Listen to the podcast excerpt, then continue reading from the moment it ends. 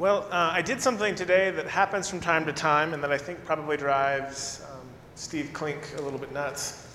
Um, I rewrote my sermon last night. Um, it really it happens more often than I'd like to admit, but um, this one was for a very particular reason, um, which is that last year the world received news that a young uh, theologian and Christian writer named Rachel Held Evans had passed away at the age of 37. And it has come to kind of a shock to the world. Um, a few weeks ago, she went in for an illness that was a pretty standard illness, and news started coming out that it, her illness had escalated very, very quickly. And I, I wanted to change the sermon, not because you all know who, knew who she was, although our Lenten study book almost was one of her books. I was weighing the options. Um, but because Rachel, for a younger crowd of Christians who want a more open and welcoming church, has become maybe the most important thinker um, around the future of Christianity um, certainly in the handful of people. And so I wanted to just talk about her a little bit and shape this sermon around her legacy and who she was and her thought. Um, she was, for a lot of people, this gateway. Um, a kind of gateway to finding a more loving and accepting Christianity. Uh, I don't think this will shock most people, but the church has a bad reputation in some circles of being kind of an exclusive, uh, closed minded organization. And I don't mean that all Christians are that way. I just mean that if you asked an average non churchgoer, that's what they would, you would hear that more than once. And so, whether it has been intentional or not, uh, the theology of the church it, it, has been used to drive exclusion of certain groups of people or hatred, or it has been used to stigmatize certain groups of people. It has basically presented a God that is judgmental and, uh, frankly, kind of mean. And so, over the years, this has driven a lot of people away from church. Um, we've probably all heard these stories before. I don't think I'm telling you anything that is, I hope I'm not telling you anything shocking. I don't know if you knew this, but people have left the church. But if you go online today and you look up this person, Rachel Held Evans, you will see lots and lots of posts in memory of her that are people saying, You're the reason I stayed. You're the reason why I didn't give up faith completely. Um, and that message is, and I, I don't mean you'll see a couple posts, I mean you'll see hundreds of posts of people who describe her as this person who allowed them to keep their faith despite what they saw as judgment and hypocrisy in their churches. So she was able to present a Christianity that welcomed all people, regardless of things like sexual orientation or identity or religious beliefs or gender expression. She provided a space for people to, who dreamed of a new and more welcoming and inclusive Christianity to, to hang out while the church has gone through somewhat of a transformation. And so I wanted to talk about her a little bit today because while many of us here haven't heard of her, I think that she really does speak for what is the coming generation of Christians in our world. And I wanted to quote at length this one um, quote. She has one of her books was called A Year of Biblical Womanhood. Um, so she set out to spend a year trying to live by all of the precepts that the Bible sets up for women. And there's a really funny picture of her, and I should have sent it to Steve, and I didn't, where you know the Bible says that you should lift up and celebrate your husband in the public. And so there's a sign of her on the side of the road in Tennessee holding up a sign that says, Dan is awesome. And so her, what she was trying to say was that Christianity has been interpreted as this narrow thing, but it could be so much wider. And so I want to read you this long quote from her book. She writes, If you are looking for verses with which to support slavery, you will find them. If you are looking for verses with which to abolish slavery, you will find them. And if you are looking for verses with which to oppress women, you will find them. And if you are looking for verses with which to liberate or honor women, you will find them. If you are looking for reasons to wage war, you will find them. If you are looking for reasons to promote peace, you will find them. If you are looking for an outdated, irrelevant, ancient text, you will find it. If you are looking for truth, Believe me, you will find it. This is why there are times when the most instructive question to bring to the text is not, What does it say? but What am I looking for? I suspect Jesus knew this when he said, Ask and it will be given to you, seek and you will find, knock and the door will be opened. If you want to do violence in this world, you will always find the weapons. And if you want to heal, you will always find the balm. End quote. So Rachel speaks to this thing that is happening in the church, this transformation that is going on, and it is a reminder that there is often in the church a need for conversion. For us to change what it is we bring to the Bible, to change what it is we're looking for, to be converted by the living Christ who comes to us. The heart of the church and of Christians at times grows hard. We know this. The scripture tells us that, that we will, if we're not careful, grow hard to the world, that we will decrease in compassion. And so we read this need to be converted, not by the cross as a symbol of power, but by the cross as a symbol of Christ's solidarity with the suffering. That God came to be with us in our pain and in our loss. And so, as the church goes through this process of conversion, I mourn the loss of Rachel Held Evans be- because she provided the space for people to feel safe while the church goes through this conversation. But this message of conversion is poignant today in the church, but it is especially poignant because our lectionary reading today tells of conversion of somebody whose life was radically transformed by the presence of Christ. And so I invite you to join me in hearing this scripture from the ninth chapter of the book of Acts.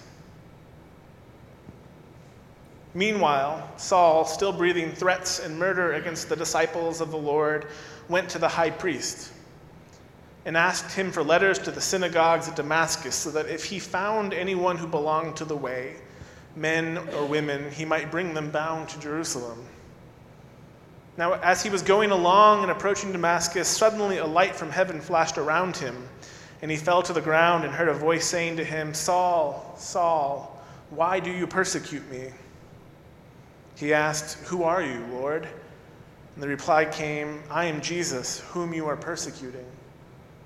But get up and enter the city, and you will be told what you are to do. The men who were traveling with him told with him stood speechless because they heard the voice but saw no one. And Saul got up from the ground, and though his eyes were open, he could see nothing. So they led him by the hand and brought him to Damascus.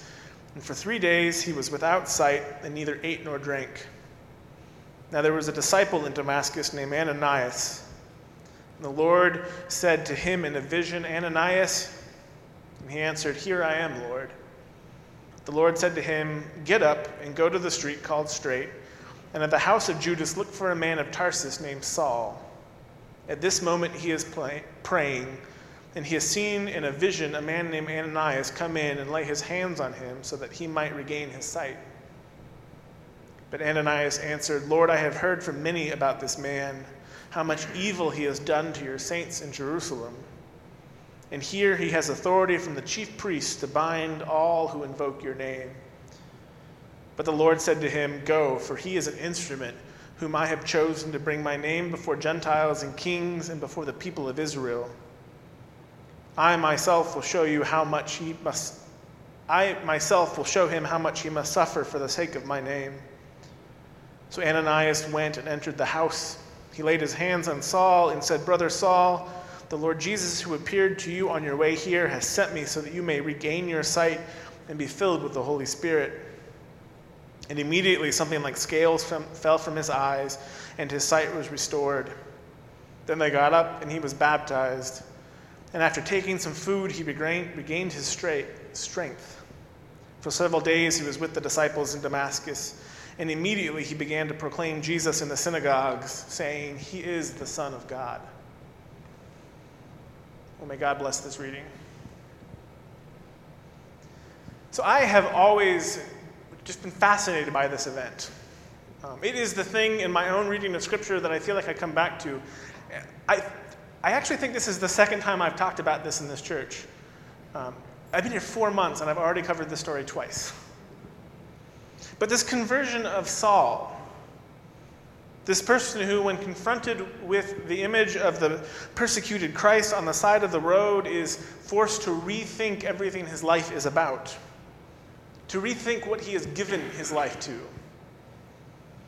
And I have often wondered what it was that, that he saw on the road. I know it says he saw Jesus, but Paul didn't follow Jesus. He didn't necessarily know what he looked like. And so I think, what, what was the image of the risen Savior? What did he look like to Paul?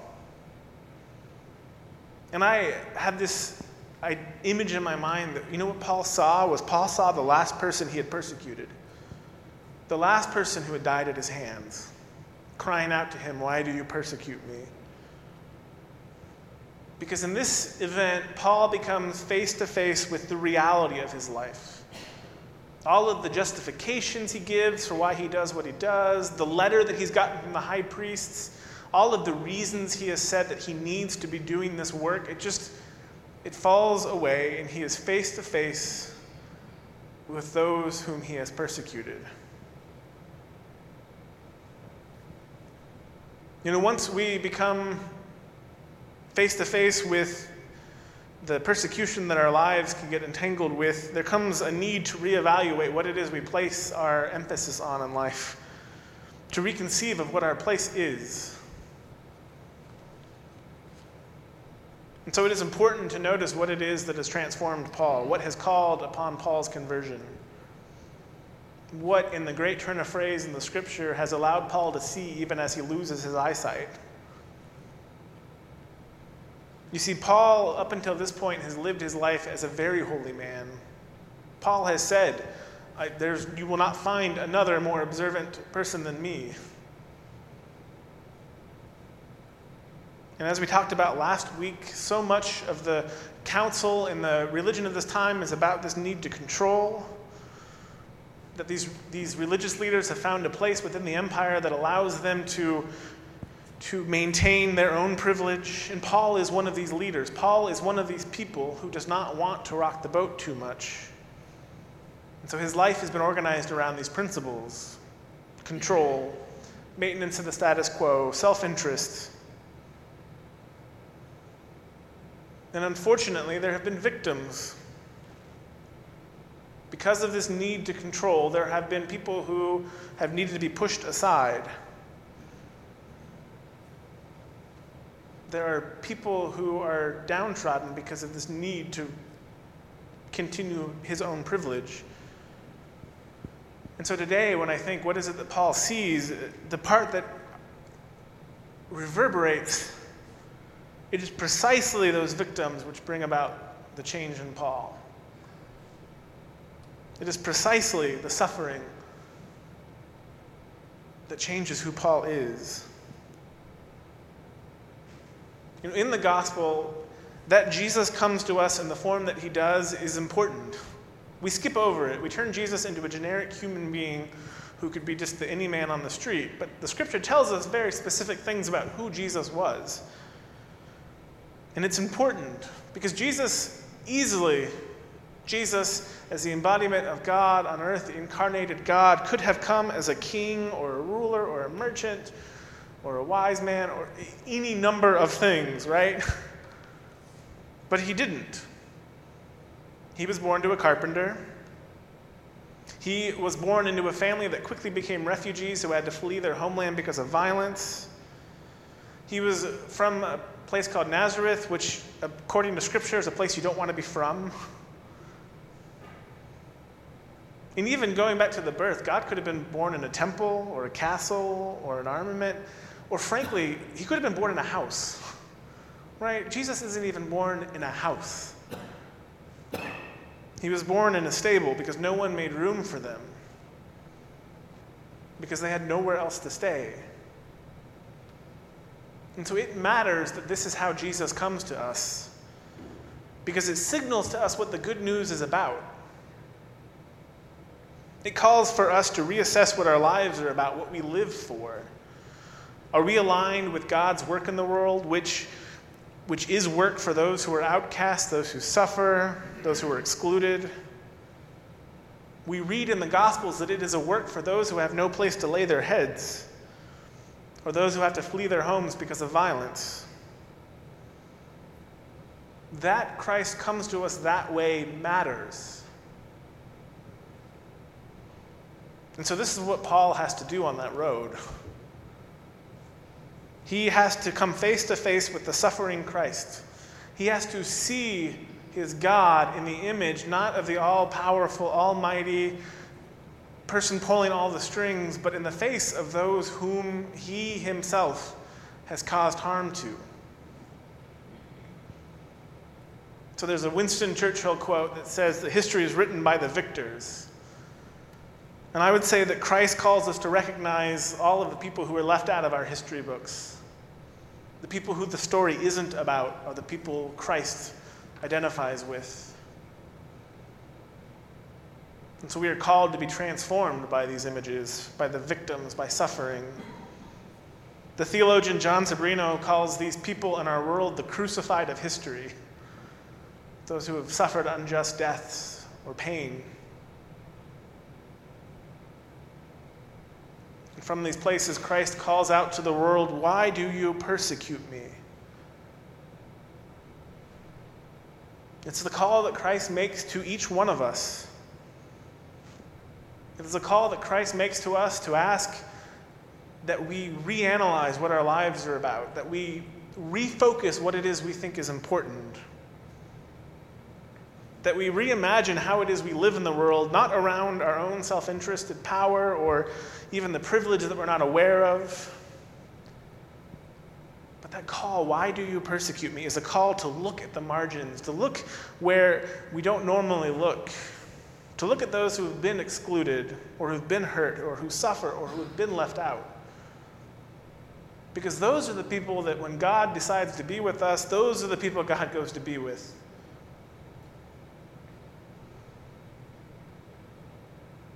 And so Acts tells the story of the formation of the church, of the coming together of all of those who, have, who had followed Christ as they try to figure out what does it mean now to live in community. And within this story of figuring out how do we be the community of God, there is the story of the conversion of Paul. This story that fits into the, the story of the church as this call to be constantly transformed. It tells the story of the expansion of the covenant, of the inclusion of the Gentiles, of the ways in which the covenant is opening, expanding, getting bigger. And it tells the story of Christ's transformative power. We, as Christians, are called to look towards that and allow ourselves to be transformed by the living Christ. And so we in the in the church gathered, the church in America, the church in the world, we are going through major transformations. I, as a church, we, all, we, we talk about this as an institutional problem, and it is, right? Churches have budgets, and we have things that we, attendance is down, and we go through all the, the questions of institutional viability, and that is part of the crisis, for sure, of faith in America. But the transition that's happening in the church is frankly as much about values and privilege as it is about anything else.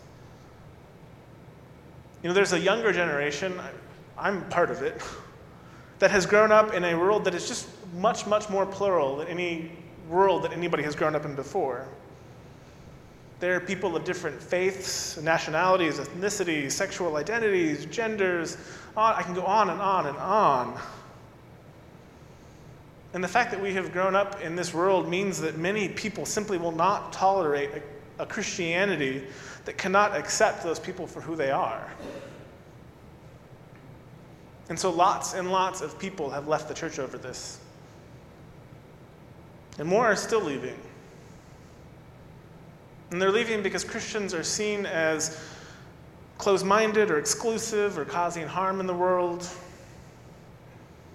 And so today, I, this is one of the reasons why I feel like I spent all day yesterday and today just in this moment of grief because of the loss of this young woman, Rachel Held Evans. Because it is clear that the church is in need of conversion. And she was one of the people doing that work, the hard work of staying. And the conversion is not just about how we use the building or the mission, though it is about that. Things can be two things.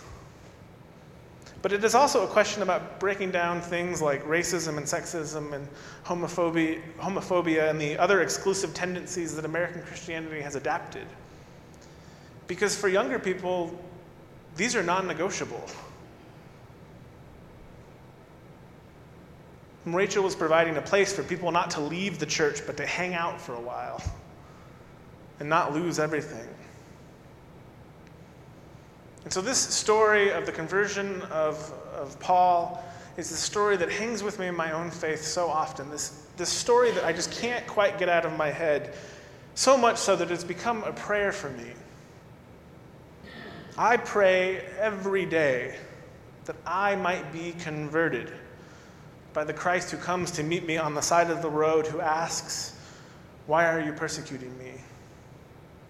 Not because I think I'm going out of my way to be hurtful to others, but because I know that our lives so often get accidentally, inadvertently tangled up with things that hurt other people's lives. And so I ask in my own life that question Oh, Christ, convert me to your way. Reveal to me the ways in which I might be hurting others. And I pray it not just for myself, but for the church. Oh God, convert us, meet us on the road. Reveal yourself in those who are left out, excluded, those who suffer.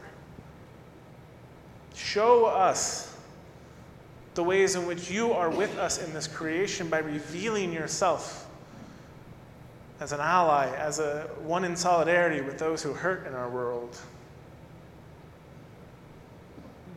So, this is the prayer that I lift up today. It is a prayer that the church must constantly turn to. It is one that we cannot avoid. Oh, Christ, meet us on the road and make us new.